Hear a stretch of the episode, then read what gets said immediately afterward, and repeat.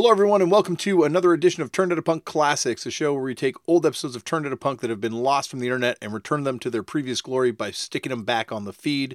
You can find this podcast on YouTube, TikTok, Instagram, Facebook, and all other forms of social media. Well, that's pretty much it. At Turned Out a Punk. You can find me on Twitter or Instagram at Left for Damien. I play in a band. More information can be found at F U C K D U P dot cc. Now sit back, relax, and enjoy another TOAP classic. MVP, thank you so much for coming on the show today. This has been so, you're someone that I've wanted to talk to on this show for a long time, someone I've got to talk to on your show, but this means a lot, man. Thank you for coming on. Oh, thanks for having me, man. Absolutely uh, flattered.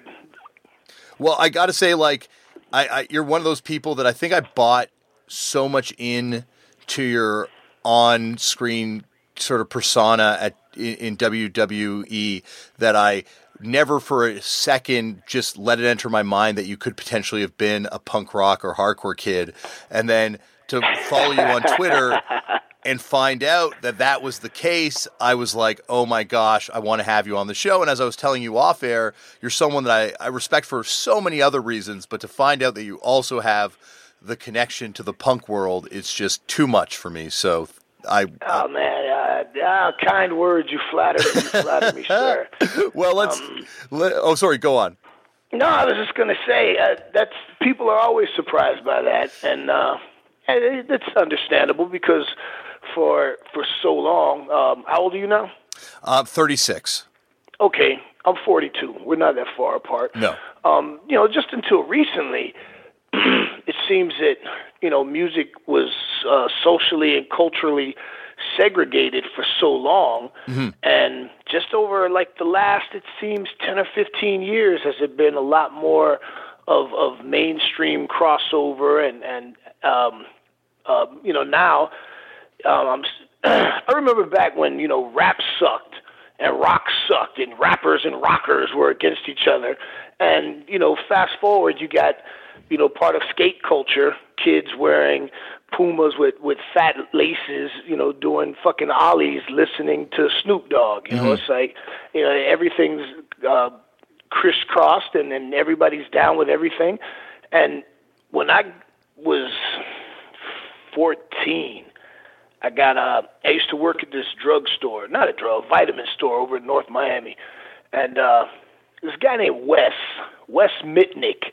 Oh, but well, before you before you get into the story, I want to ask you. I want to I want to get my uh, my shit in and ask you my actual uh, titular. Okay, I'm line. sorry. I'm high as fuck, so you got to leave me alone. No, no, I please. So am I. Massive, massive gravity bong rip. so I'm I'm I'm in the stratosphere. Please. I saved the stratosphere for me and you. That is that is the the one place that I would most want to be right now. Trust me. You you mentioned kind of like briefly your your story about kind of first finding out about punk rock, but uh, MVP. How did you get into punk? Do you remember like the first time you ever heard it? You know, my earliest memory of punk is being in elementary school and reading. Uh, I was a precocious kid, and I used to read the newspaper. Uh, I was one of those latchkey kids. So I'd get home, pick the newspaper up off the porch, go in the house, call my mom, let her know I was home. Yeah. And I would actually read a little strip down the, the side of the paper that was just a bunch of blurbs about what was going on. And the first thing I can remember, my earliest memories of reading about a band called the Dead Kennedys and how offensive the name was. And I think I was in second or third grade. I just thought, yeah, that's pretty offensive. I, I was that young, but I yeah. understood the offensiveness of the name. Um, and then, you know, somewhere along the way, I'm sure, you know, I just remember seeing footage on TV of, of you know, Doc Marten boot wearing kids with you know, safety pins through their lips and whatnot, and you know, the the media's depiction of punk or mm-hmm. you know, exposés. Hey, this is punk rock. This is a new craze. You know. So, when do you think it was? What was your original reaction to it? Were you like, had you heard the music at this point, or no? Was it just sort of like in these sort of like sort of scare media pieces that you were seeing. Yeah, I, I wasn't familiar with the music uh, at that point. My my introduction to the music was actually pretty cool. Um, as I was saying before, there was a guy named Wesley Mitnick, Wes, and he used to to hang out with uh, some, and this is before going back before there was an established quote unquote colorblind skins in, in the South Florida area, mm-hmm. they were uh, pretty much just referred to as American skins. Mm-hmm. And, you know, they'd beat up people who talk bad about America, they'd beat up Nazis, and they'd beat up gay people. Mm-hmm. And, you know, at 14, I thought that was pretty cool. So, uh, unfortunately, the uh, the scene back then wasn't, you know, South Florida didn't have a real popping scene. But my buddy Wes, we used to get off work and he would want to shoot down to uh, this club called Fire and Ice because if you got if you got there before eleven, you got a stamp, and then you can get in free. Mm-hmm. So Wes was a skin, and at that point, the only thing I knew about skins is that they were Nazis and they beat up black people. So he was my my education to the scene, and you know the different you know the, the the different types of skins and you know what the laces meant. And I'm like, oh shit, okay, I didn't even realize. And at the time, I was into gang culture in Miami. Yeah. So that shit kind of appealed to me anyway. The music, though, riding in Wes's Camaro with him blasting uh, Agnostic Front and MDC, and you know that took a little getting used to.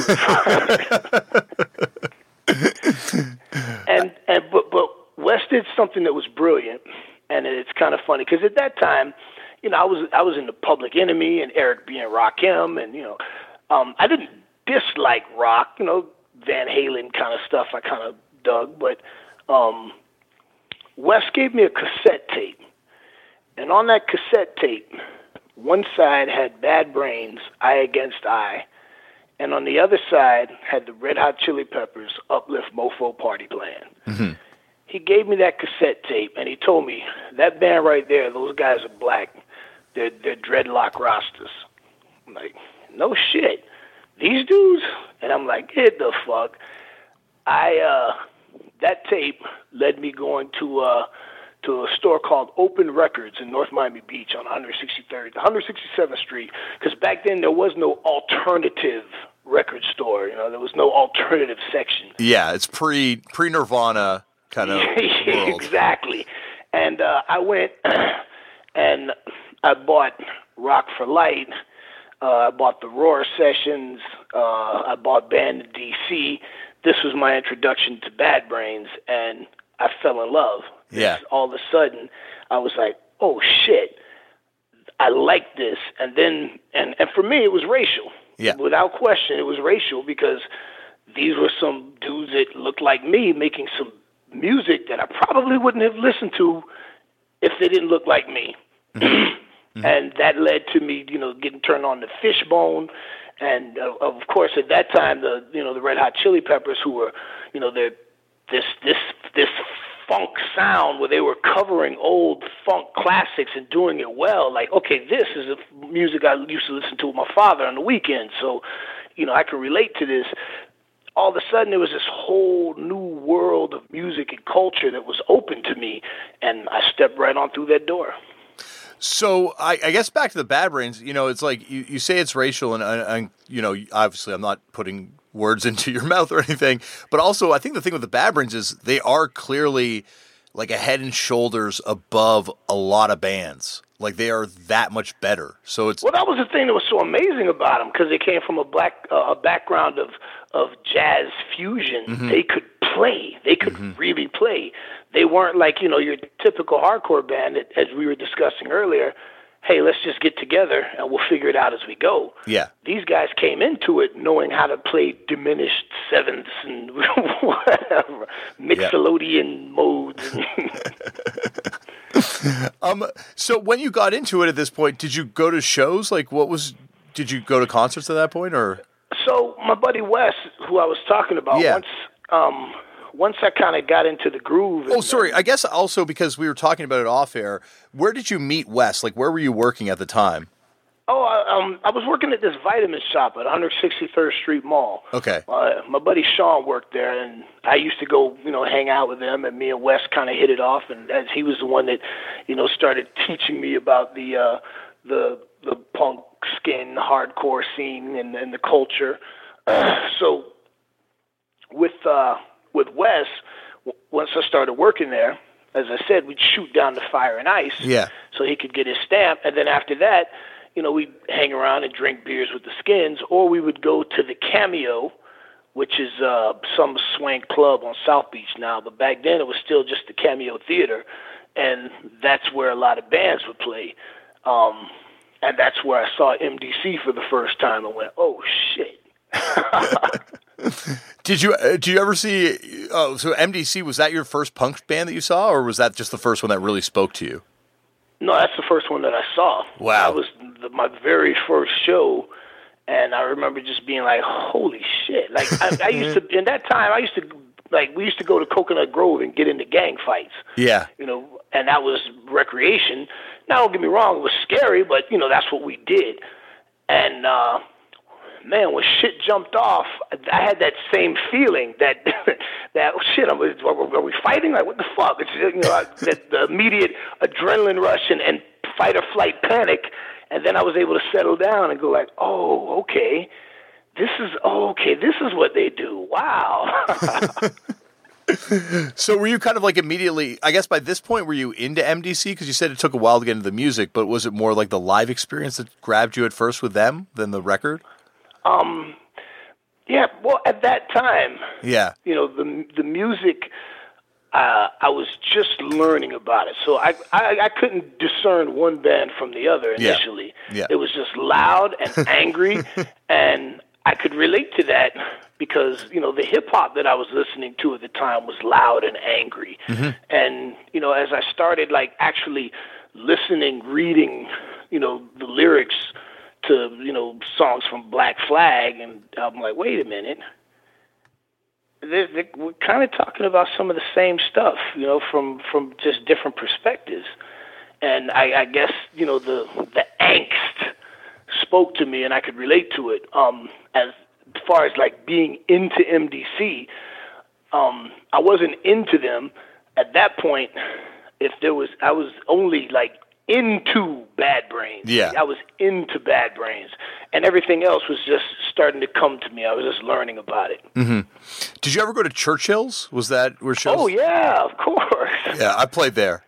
Did That- you really? Yeah, I'm still. Uh, I think I think it was like I don't know if it's still there. Uh, I'm I'm pretty sure. Yeah, no, it's still there, man. It's still still there? there. It's, Awesome. it's an institution. It's under new ownership, but they kept it the same. Yeah, yeah, we played there, and it was, uh, I guess, God, it must have been seven years ago now. But it's certainly, it's amazing to go on that stage and realize that that's the thing about, I guess, South Florida is like all those institutions are institutions that have been there, and so when you're stepping on stage at Churchill's, you're stepping on the same same stage that like the Eat stepped on, and like all these crazy old punk bands played Yeah, on. I saw. I, I saw. Man, I, I I could go down a list of bands that I saw there if uh, if I could remember.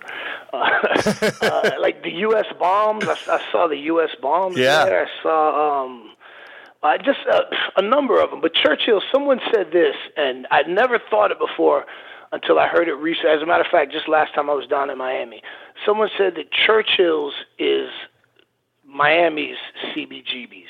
Yeah, oh, Say, definitely. Yes, Yeah. that is the perfect. It's a shithole. It's a dive. They serve food there, but I wouldn't eat it. um, but man, you're gonna get cheap beer. You're gonna get a cool ambiance. You're gonna get awesome intimacy with live bands, and and you're gonna get Premier League on the weekends Yep, yeah, it's, you get a taste of England in South Miami. with the giant double decker bus right out. double decker bus out front too. Um, so, what were there any local bands that were kind of speaking to you that you saw, or were, were there any local bands that you even liked or, at that time? Uh, not at that time Yeah. because. Oh wait a minute, no, I'm lying to you. I'm lying to you. Wait a second. It's funny how all this comes together. You're actually conjuring up memories that I that I haven't considered in a That while. that's what the show seems to do for people. I'm glad. Wow. um. Okay, so when I was 16, Yeah. Um, my I got arrested for uh, and I caught an armed robbery case, and I ended up going to prison. So it seems my window, my my introduction and immersion into punk, um, and the hardcore scene, it was immediately just shut off. Mm-hmm. All of a sudden, I found this new scene. I'm digging the music. I like the style, and I'm seamlessly flowing back and forth between the two, you know, genres musically and socially. And then I ended up going to prison. And back then, there was no hardcore to be heard on the radio. there was no punk. You know, you're gonna get Guns N' Roses and and Led Zeppelin. You know, uh, triple shot at five o'clock on the afternoon drive. Yeah, and that's it. And, but fortunately, the prison I was at wasn't too far from Tampa, so I used to be able to pick up the occasional college radio station and I'd get like an injection of shit, you know, and it'd just be like, whoa, I would get goosebumps and I'd be fired up, and that would be it. Um, so it wasn't until the grunge scene came along that uh, I was able to hear anything remotely close to that sound on mainstream radio. Mm-hmm. So, but were there like bands that you like eh, that before you had to go to prison that you, you that you were into? Oh yeah, no, it's funny because there was uh that, that's what I was going to say, conjuring up memories. Yeah. When, when I was in prison, I, I bumped into this guy named Mark, and uh, we were shooting the shit. And again, back then, you know, there weren't a lot of people that I could talk punk and hardcore music with. Yeah. And and and or, or learn because, like I said, you know, I was I just had this crash course, and then it was all it all abruptly came to an end. Mark and I was trying to learn to play the guitar back then. Mark steps into the to the the music room one day, picks up a guitar, and he can play his ass off. We start shooting the shit, and he played for a, South Florida band called Fwa. Uh, and I had seen Fwa once, and that was the only local band that I knew of that I know I had seen hanging out with Wes. And uh, wow. just so happened that years later I bumped yeah. into their guitar player in prison. Was it Fwa? Fwa, F W A. I'm pretty sure. Wow, I've never heard of that band. That's they were like a hardcore band too, or punk band. Yeah, or? yeah. I will have to look that band up. But that's yeah, it's funny because there's been well, not funny, but there's been other people here on the show that have come on that have that had to do time, and they said in their experience it was like you know, they, they, they, they would pick up the odd college station and hear like a punk song and it would be like, oh, wow, because it was just be so shut off from sort of the day to day life in inside. Yeah, it was com- completely isolated. Um, and on the rare occasion, I remember I met this one kid who came in and um, uh, we hit it off just because he liked thrash, you know. Yeah. And, and again, there was no thrash to be heard on the radio. And I'm, hey, you ever heard of this band? Oh yeah, I'm not really into them, but I heard of them. You ever heard of this band? Oh, DRI, yeah, I heard of them. Yeah, yeah, they're all right. You know, so we could at least kind of have at least we knew the uh, the dialects one another was speaking. But yeah, um, you know, for the for the longest time, like I said, at that time, there was no mainstream outlet to hear this music. It mm-hmm. wasn't until I had been in prison for about man, I remember it was past the halfway mark. I was at Glade CI, and there was a station out of Palm Beach. I don't remember the call letters now, but they were like, you know, they would play alternative music. And now that there was a lane for and a label for alternative music, then on occasion you'd hear certain bands pop up, or you know, now there were new bands uh, reigniting an old sound. Yeah. Yeah, and especially at that point too, I guess you would have a lot of those bands getting kind of signed up in the post Green Day, Offspring, Nirvana kind of like. Dude, let me let me let me tell you this story. You're gonna love this story. Yeah. And and and I was at a Glades Correctional Work Camp, and uh, they that station out of Palm Beach that I was talking about.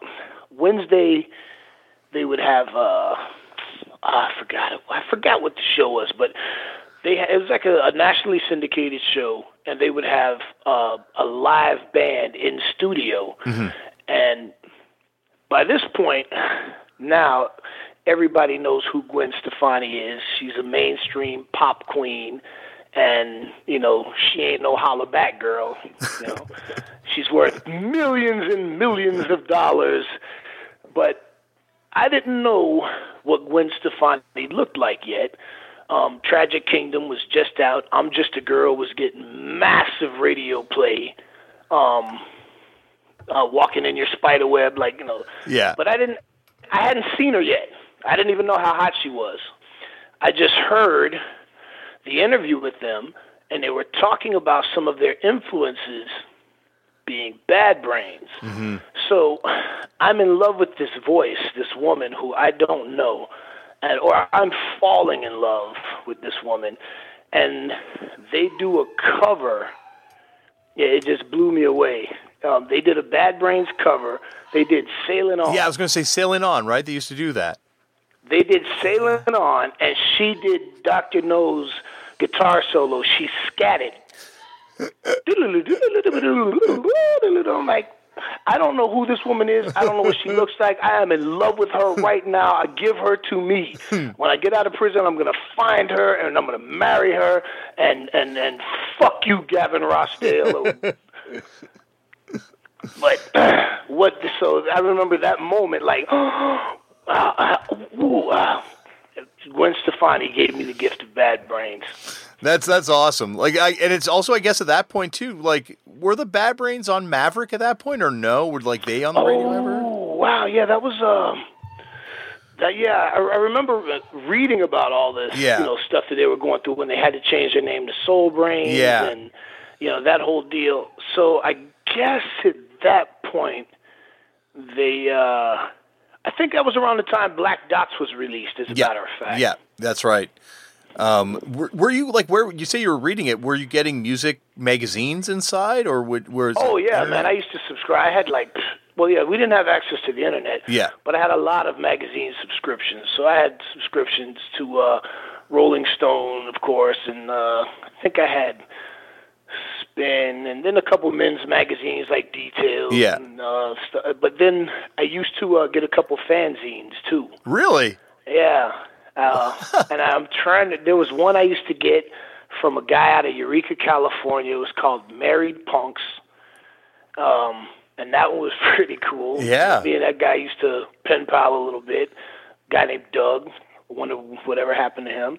Um, and there was uh, there were a few others. I can't remember now, but that's kind of how I used to keep up with that stuff. That's awesome. So, were how did you get in touch with these zines? Were like the ones you knew about before you went inside, or were? Absolutely not, dude. It's just as as luck would have it. One day I was walking through the day room and there was a pile of magazines and books, and there was just uh, like a, a, a few pages of of a zine. How it got there, who put it there, I'll never know. Yeah. But I picked it up and started flipping through it, and just wrote away for a couple of the zines that were advertised. And next thing I know, I was on somebody's list, and I was getting a few zines every few months or whenever the hell they decided to put them together and put them out. So That's that, that amazing. cool.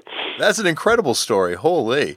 That um I, I also because like in MRR and Maximum Rock and Roll, I remember on the back page you'd always see like in the in the sort of personal classified ad section, there'd be like you know someone writing in being at like I'm at this facility, please write me looking for pen pals in prison yeah. while I'm inside type thing. But uh, you know, I guess they weren't fortunate enough to find zines in the day room. that worked out well. they were yeah, they weren't they weren't quite so lucky. So No. Um, so when you got out of prison, obviously that's when you kind of started your journey onto wrestling, and I, I think. But did you kind of get back into music right away, or or how did Oh that? man, in a big way, dude. Uh What was that soon- like? I know. I, I'm sorry not to cut you off, but I'm, I'm just. I don't know. What was that like being? Because you're obviously so passionate about music. Like that really comes across. Like, what was that like? Finally getting out and being able to kind of have access to all the stuff you've just been reading about or getting snippets of. Or anyway, please go on. Oh no, dude, that that was one of the first things. Uh, there was a the woman who used to have the place that I bought all my Bad Brains albums from. She ended up uh, at Blue Note Records down in North Miami Beach. It was like three sections, and her store kind of morphed into the middle section. So I, when I was at work release, I would, you know, sneak over there sometimes and pop in and pick up a, a CD or, um, and you know, again, little by little, here I was being able to re-immerse myself in this music. And once I was out completely, I remember the first thing that I did, the first show that I went to was the uh, the Warped Tour, and Wow. uh, I went with uh, my buddy Lindell and uh, and his his buddy uh, Steve, I think his name was. Whatever the case, you know, here I was for the first time, and because I, I did nine and a half years in prison. Wow, yeah. So it's been almost a decade, you know, and here I am at a show for the first time, and you know, I'm 255 pounds.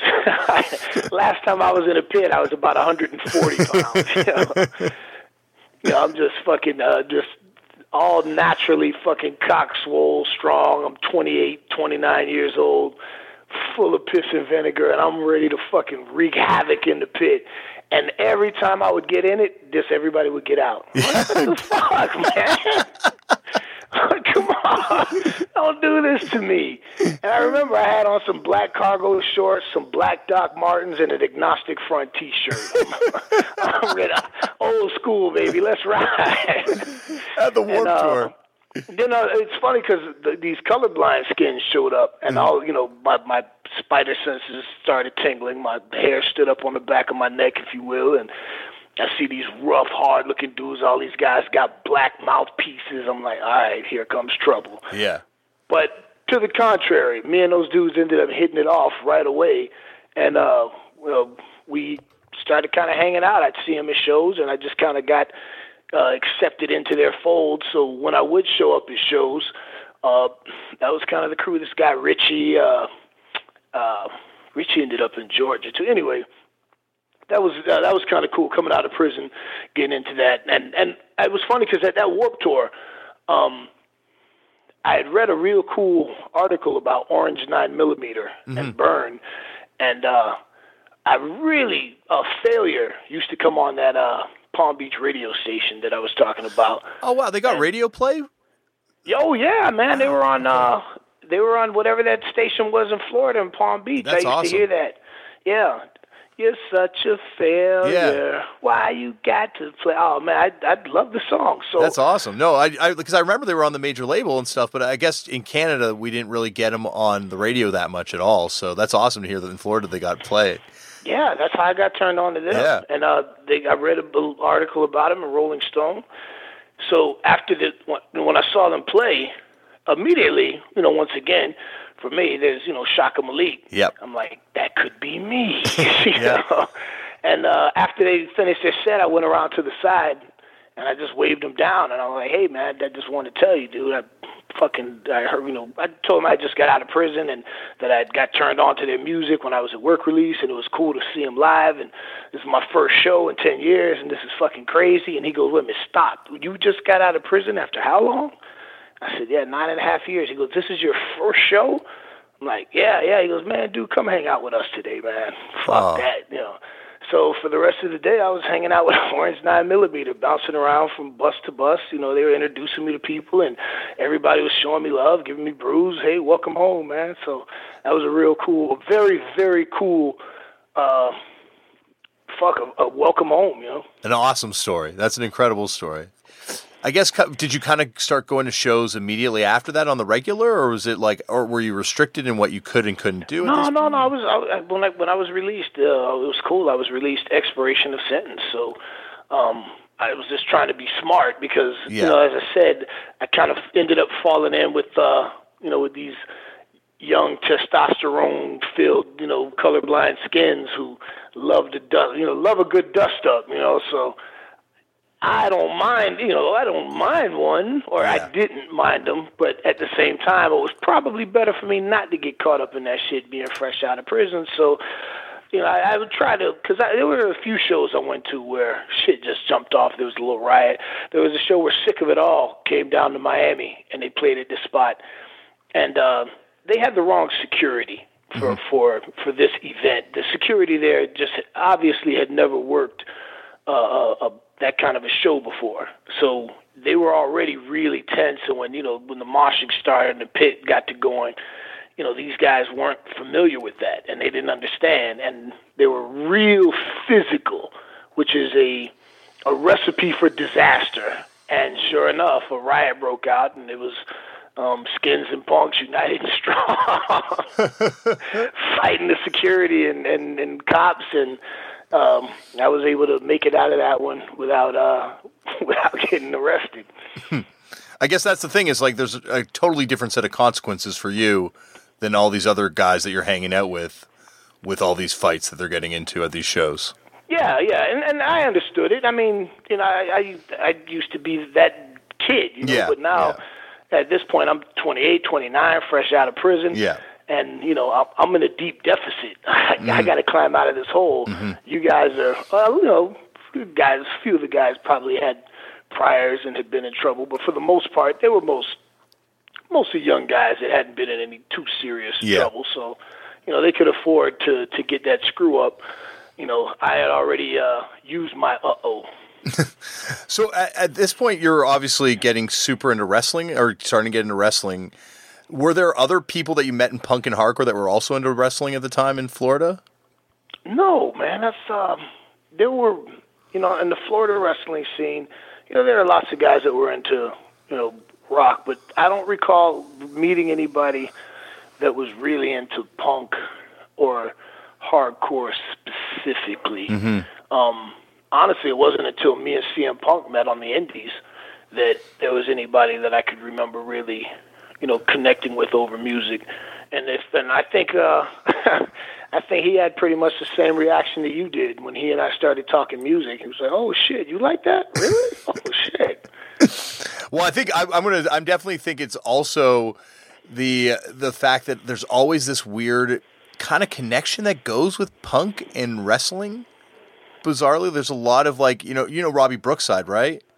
Sure, yeah. You know, he- he's one of my favorite people in the world. I know all about his uh his uh, amazing documentarian past. Yeah, his punk rock heritage, and and and, and like it's funny because like I'll go to Liverpool and I'll talk to like punk friends in Liverpool, and I'll be like, "Do you know this guy Robbie Brookside?" They're like, "Oh, that guy that wrestled," and I'm like, "Yeah, he's kind of a legend. Like he's actually considered one of the greatest wrestlers of all time." They're like. Oh no! Like they're just like, oh, the, he used to do shows, and he was like our friend, and like, I'm like, yeah, he's also you know a legend now, and and, and an icon to a lot of Yeah, people. yeah, too. he's yeah, he's he's your favorite wrestler. Yeah. respects Robbie Brookside. Yeah, yeah. He's yeah, exactly. The, he's like the black flag of wrestling. yeah, yeah. Which you know what? It's funny because I was uh talking about you know the punk attitude that, of, of wrestling or that goes with it. I was in England mm, a few months ago wrestling for uh, NWA Fight Nation. And afterwards, I was in a bar having a pint by myself. I met this lovely couple and uh, two really cool people.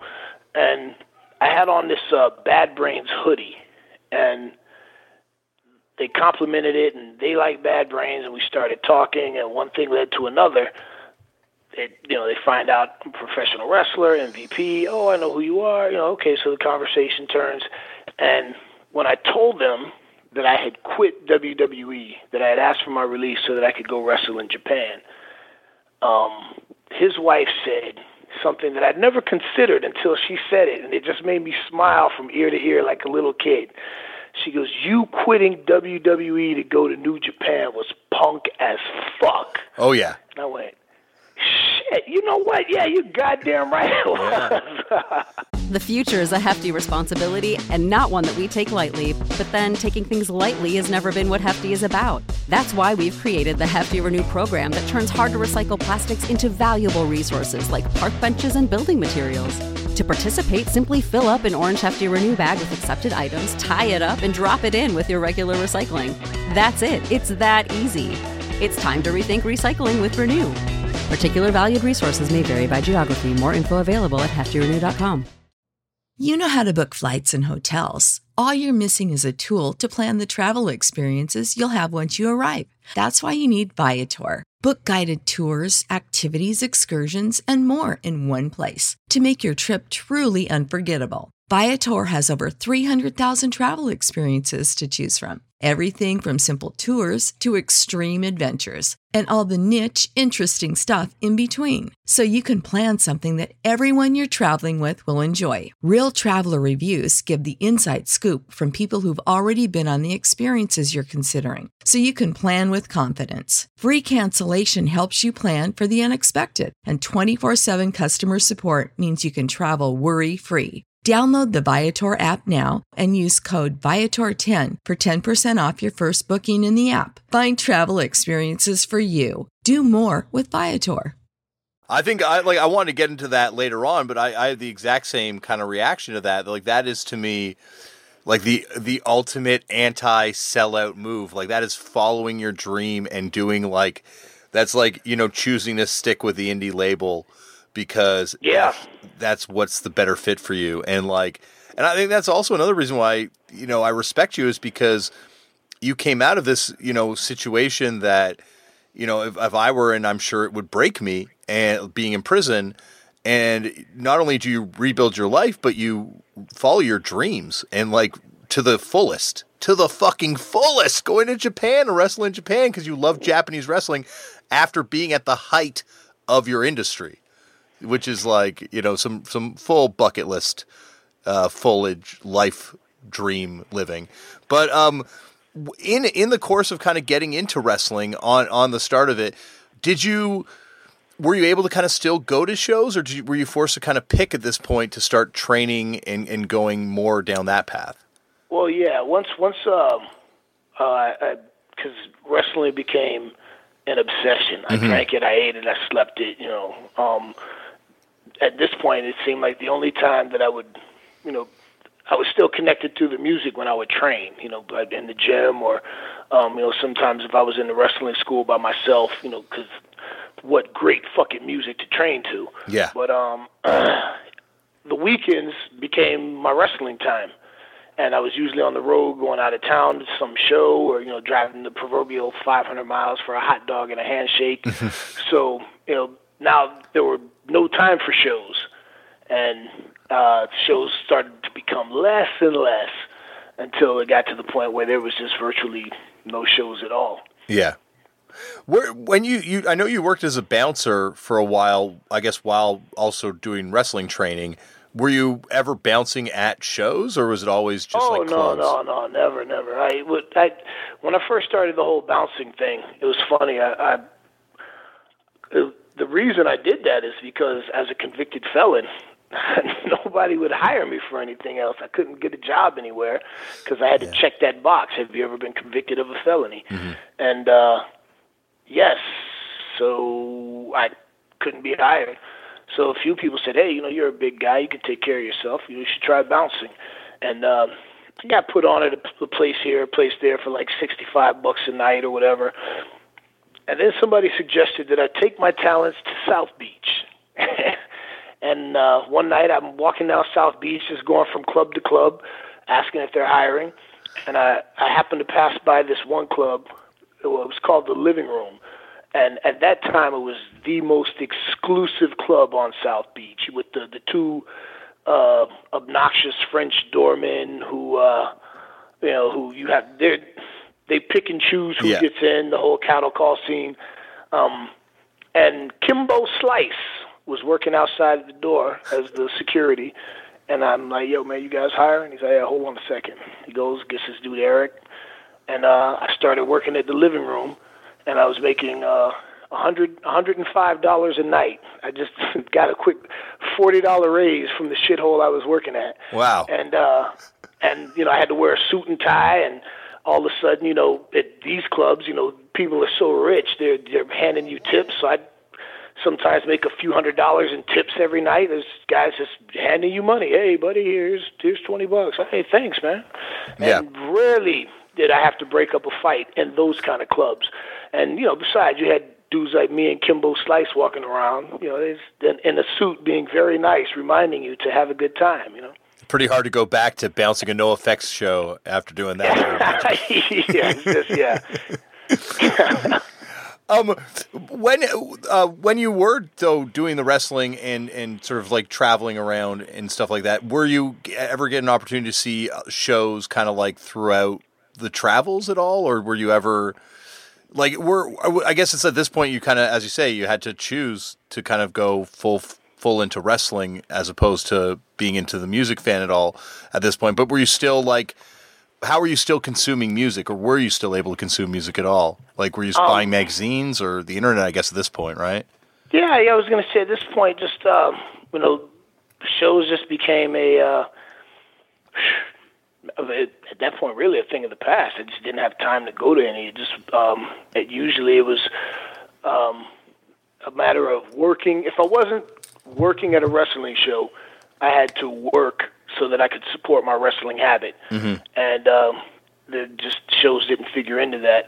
So yeah, my music news and going goings on were uh, whatever I got from the internet, and you know on the on the rare occasion that I ended up catching up with somebody who was you know on the scene, a buddy. They, oh man, did you hear about so and so? So and so put out a new album. All these two people had a great show recently, but you know I just kind of got um, a little alienated from the scene just because I was trying to accomplish something.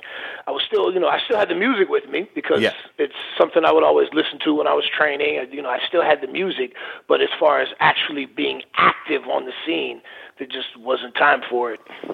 So, what were some of the bands that you kind of got into? I guess right, like I, that's kind of like 1999 is is sort of like the thick of my era too. So, I guess unfortunately, because of force of circumstance, you and me are kind of getting super into the stuff at the same time.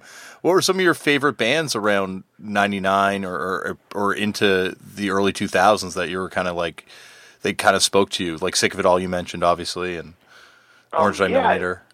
Well, yeah, it was it was cool because um, I, I kind of went re- even though a, a lot of the newer bands that were out at that time, um, I was getting turned on to new stuff, but I was going very retro because Yeah. for so long I wasn't able to listen to the stuff that I knew and that I liked. So you know there were bands that I liked back then that had whole catalogs that I missed out on.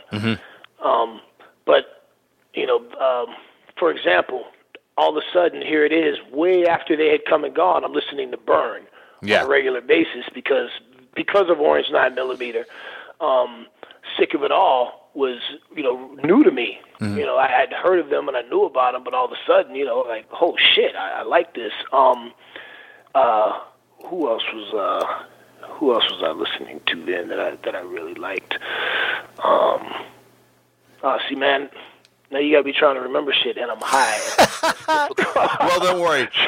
We'll move on. Reach And- back into the memory banks Yeah. for for who I was grooving to. Oh, you know who I got turned on to at that time, um, and I I'd never miss a chance to put these guys over because uh, there was a group called Bionic Jive. out Bionic of Jive. Mesa, Arizona Oh, and uh, uh, Emerge McVeigh and Akko Mac. They're, they're rappers, but as far as the the rock rap hybrid, um, and it's it's not punk or hardcore per Yeah. se, but just in terms of the energy and the feeling, nobody, and my my feelings, my personal opinion, does it better than these guys. I just it's it's the perfect hybrid. And if you ever get a chance, check out uh, uh, Bionic Jive. Just man, I was really big into them because they were. on Remember that uh, FarmClub.com? yeah, absolutely. I saw them on there live, and I was like, "Wow, these guys are awesome!" And um, they never, you know, as you know, they never got the uh, the opportunity that they should have got.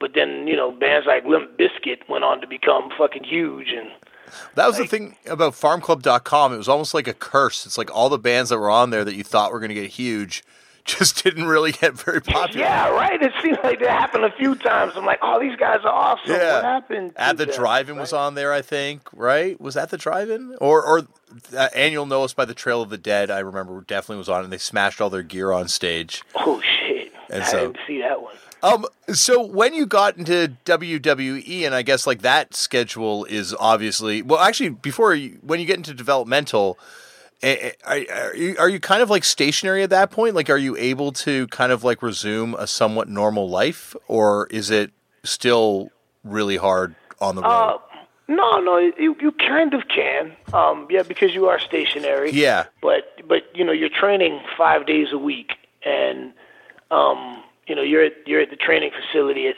7 a.m. every day, and you're taking hundreds of bumps a day, and just you know pretty much be at deep south the way we were doing things then. You've heard the stories and whatnot. Mm-hmm. Oh, yeah. Um, it, it, at the end of the day, you ain't going out. you, you're going back to your apartment. You're going to soak in the tub for a bit. You might have a few beers, and you're going to knock the hell out because you got to get up at at six so you can be, you know, at the training center by seven. Um, generally, you had your weekends free. Um, so I didn't really get into the scene there because we were in McDonough, which is uh, about an hour outside of Atlanta. Um, but there was one band, and I'm trying to remember the band now, man. It's gonna piss me off because they were really good, and they were a black band too, and they made some really cool music. And I can't remember the name of them now to save my life. From Atlanta? Yeah, they were in the Atlanta area. Ah, From man. that period too. God, I can't remember. Yeah, let me. Hopefully, it'll come back. Yeah, absolutely. The was- lead, the lead singer's name was Baye. Baye. I'm trying to think who that Yeah. might be. Uh, the Atlanta. It's amazing how much music comes out of that city. I guess it's a massive city, but like, Yeah. and the diversity of the stuff that kind of comes out of that city too. Um, well, uh, when you uh, you know do ultimately, you know, I guess I'm jumping around here, but I wanted to find out when you go to Japan. Did you ever get a chance to go to shows in Japan? Um, you know, I saw one show in Japan, and it was actually funny. The only reason I saw that show is because I was uh, hanging out with Tokyo Hero, Uh-huh. and uh, it, God, man, I can't even. Re- I want to say it was Anthrax. Yeah, it was Anthrax, and uh, uh, this hybrid band that was, I think, it was like the members from Pantera, and uh, oh man, I, Like- I like, can't even. was- what Down was it down? or Superjoint Ritual? Jeez, man, it sucks. I can't even remember who No. it was now.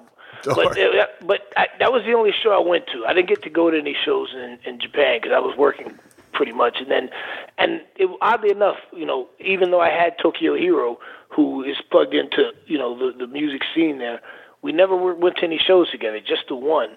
And uh, I was I thought it was cool as fuck seeing these Japanese kids. The the music scene in Japan is so crazy. Have you been? Oh yeah, well, I've been there three times, but like only for you know like a short time every time. But I I love it, love it. Did you get a chance to play? Were you there for a festival? Yeah, we played. Uh, first time we played, uh, we played Astro Hall in Tokyo, and then the second time we played Fuji Rock, and then the third time we played Fuji Rock. Okay. yeah Hostess Weekender, which was like just like a, a label festival with Dinosaur Jr. Um, but Dinosaur Jr. Oh yeah, that Dinosaur Jr. is a band that we've gotten to, we toured a lot with, and actually another band that has real deep hardcore punk roots in Deep Wound. They're old hardcore punk band from back in the day.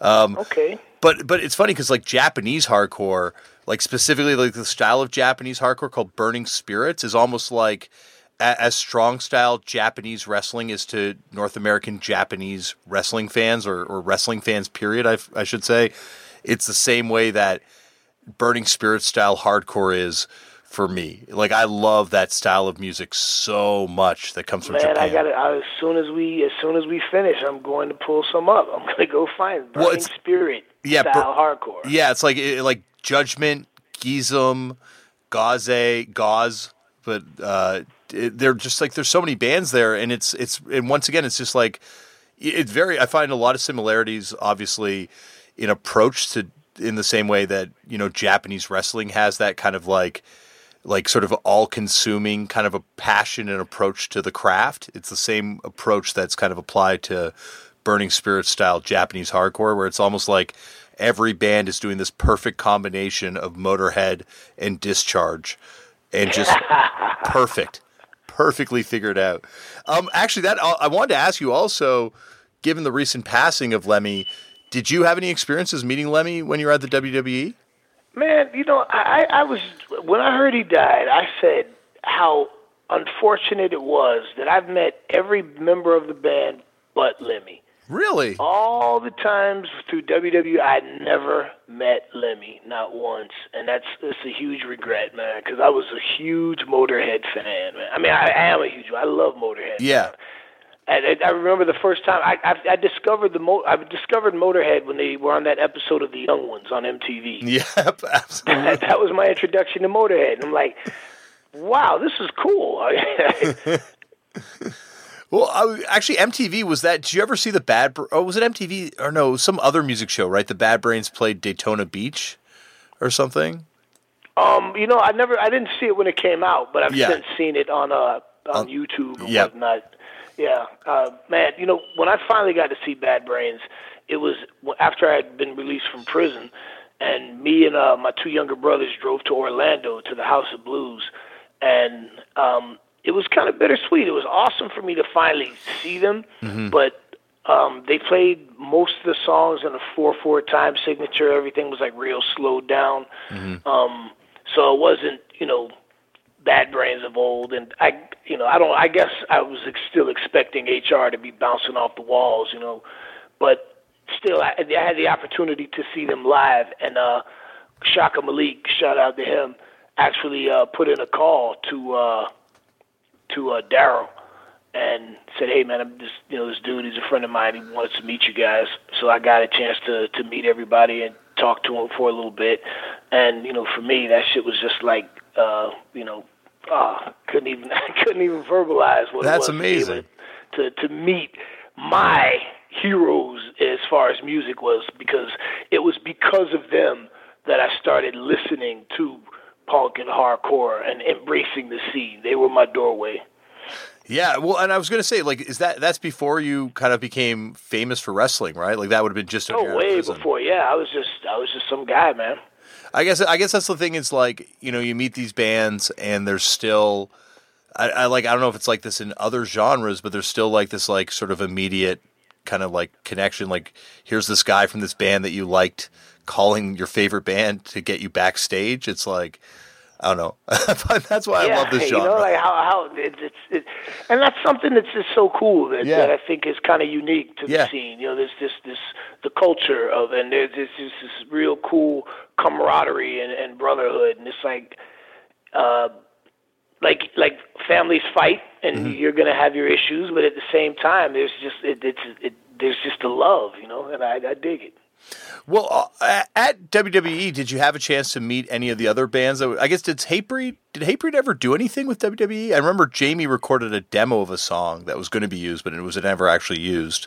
Yeah, I don't think so. Not not to my knowledge. But- and Sorry. I don't. No, I was gonna say I don't. I, I never. I, I've never met them. I've never seen them. How's that? Every time they came to South Florida, I'd always hear about how awesome the fucking Hatebreed show was, but I had to work or I had to go out of town to wrestle. Or, so to this day, I still haven't seen Hatebreed. Really? Well, that's a, Yeah. it. Must be. Is it, now that you're kind of like I guess you're about to jump back into sort of a, a more full time ish schedule, but like in the last couple of years, have you had a chance to see more stuff because you've had time off, or or have you been unable to kind of see stuff? Well, no, actually, um, it's it's only been recently that uh, I've made like a conscious effort to say, hey, I'm I'm gonna get out here in Houston and start seeing more local bands play. Yeah. Uh, but as far as you know, uh, going to see concerts, you know, I, I haven't really seen a lot of uh, hardcore shows lately.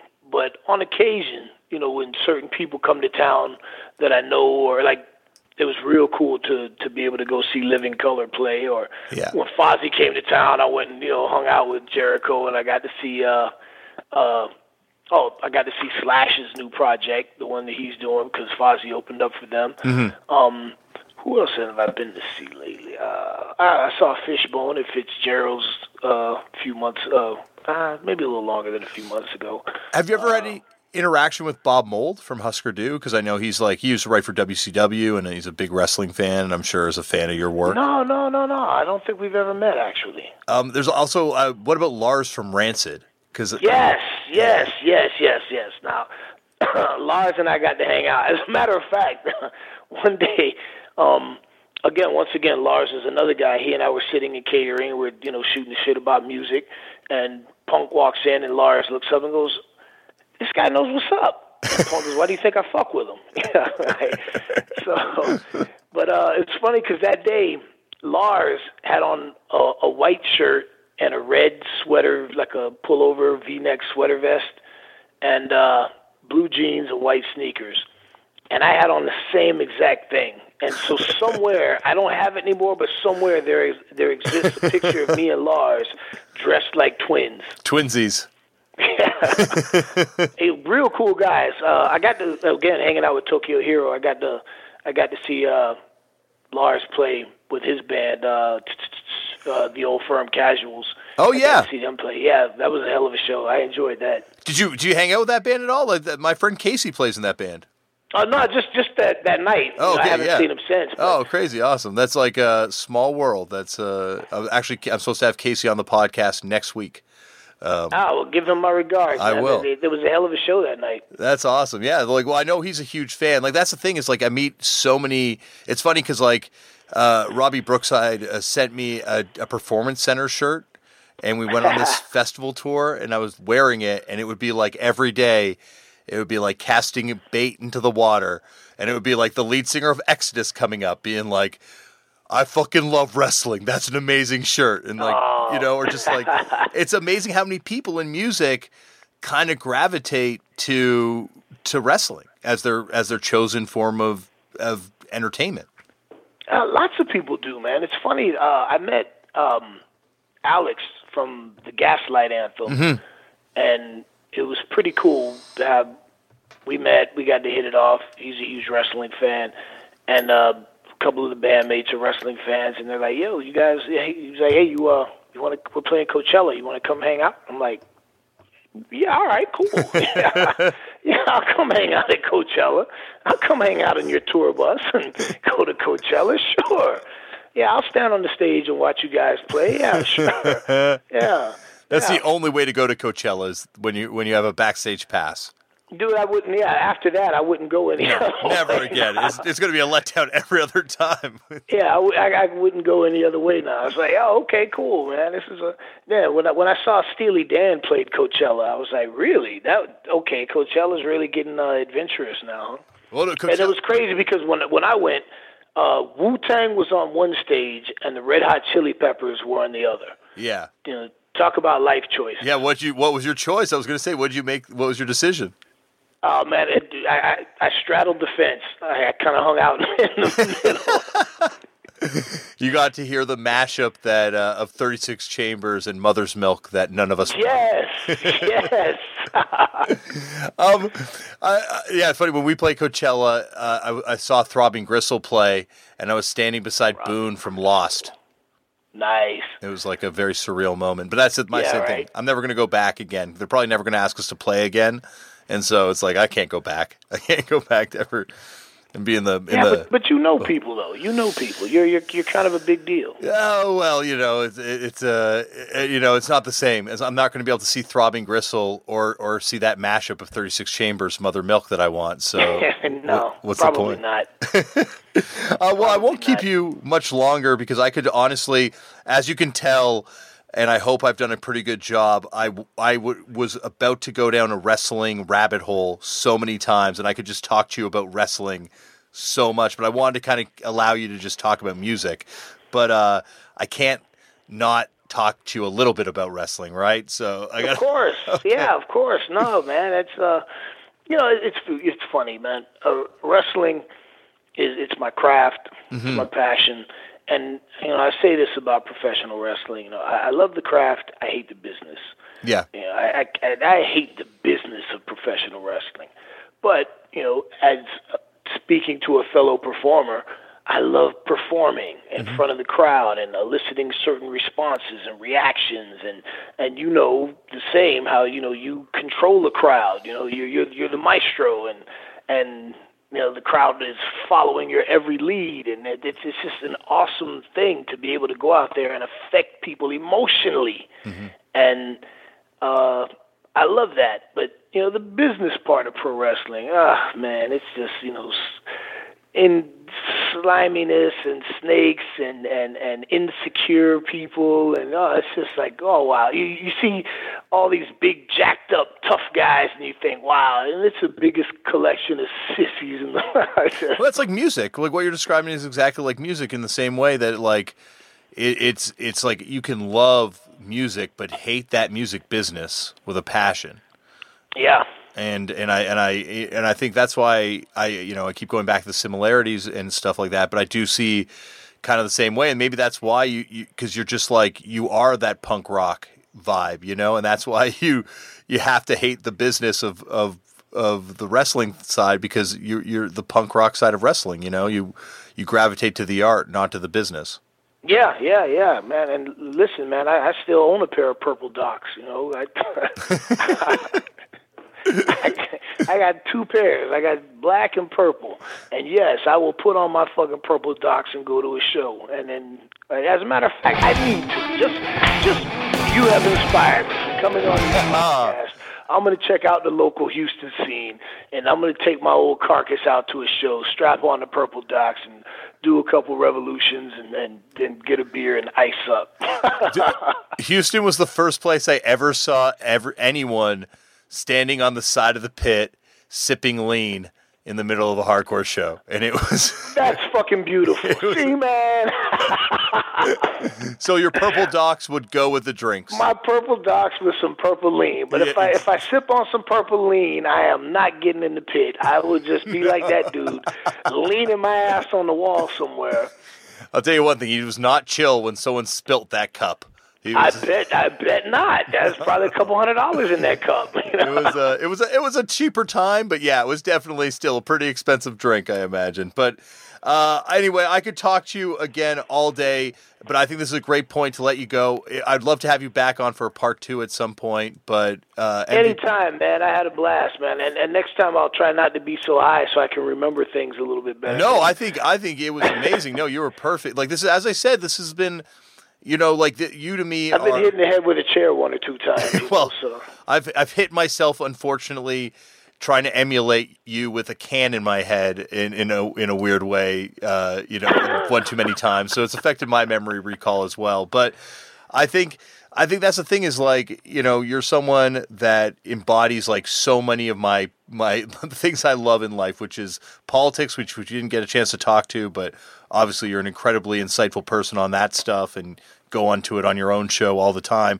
But also like wrestling and punk, you know, like you combine these three passions of mine. So thank you for doing that, and and thank you for coming on the show and sharing it. Anytime, man. I look forward to doing it again sometime. Awesome. Talk to you soon.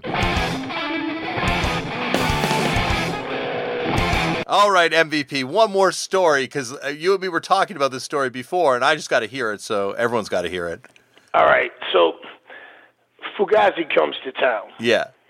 I've never seen Minor Threat, but I'm thinking Ian MacKaye. All right, cool, man. You know this.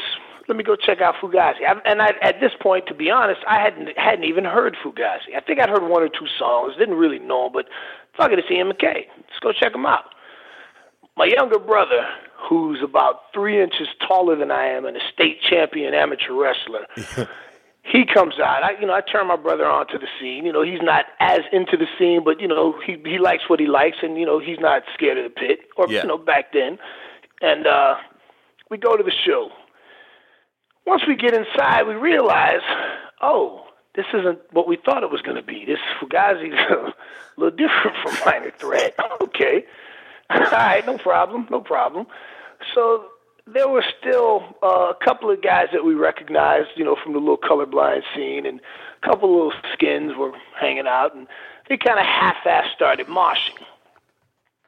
And at this time, man, I want to say I was all I was juiced up then. You know, I was probably about 260 pounds, yeah.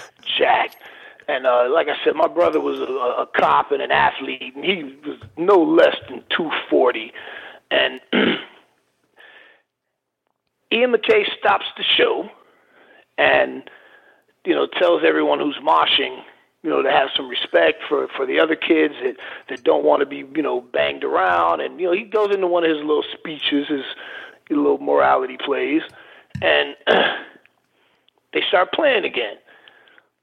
And the handful of people that are moshing start moshing again. I never did anything. I'm just standing there on the edge, just keeping an eye on my brother and kind of you know, digging the music a little bit. Next thing I know, he stops the show again. Security comes and surrounds me and my brother. And they grab my brother, who he was a cop, so you know he had that that uh hey holier Yeah. holier than thou thing anyway, get your hands off me kind of thing. He ends up with a bloody nose. And I'm telling him, man, chill the fuck out. We'll talk when we get outside. This is obviously a misunderstanding. Yeah. We get outside, security goes back in. And we're like, wait a minute, what the fuck just happened? I run security at one of the biggest nightclubs on South Beach. My brother's a cop. We just got thrown out, and everybody went back inside. Nobody's telling us shit. My brother identifies himself to the two Fort Lauderdale cops and says, look, man, I'm a cop in Miami. What, what, some, I'm standing here with a bloody nose. I don't even know what the fuck we got thrown out for. What's going on? So the cops are like, well, you know, they let somebody know, hey, listen, you didn't just throw out two jabronis. You got some guys out here that, you know, one of them's a cop. After waiting for like 45 minutes, them hoping we would go away, head of security comes out, and uh, he says that we were thrown out for fighting. So my brother and I look at each other, and I said, well, where are the bodies? Because if me and this dude were fighting somebody, you'd have to back up some ambulances to haul some carcasses out of here. Who were we fighting each other? Why we were the only ones that got thrown out. So who were we fighting? And uh, he said that, well, we were asked to remove the two of you because you two were causing a problem. Wait a minute. Well, well who's? I, I didn't do anything. I'm standing there on the edge of the, on the edge of the pit, not doing anything. My brother, he's just kind of bouncing around. So why is it that the two big black guys, the only black guys at the show, mm-hmm. on the floor, get when he stops the show, we get surrounded and escorted out. And traditionally, in the past, Ian I heard he would give people their money back when he would kick them out of the show. We got kicked out of the show for doing nothing wrong, and we never got our money back. so fuck you, Ian MacKaye.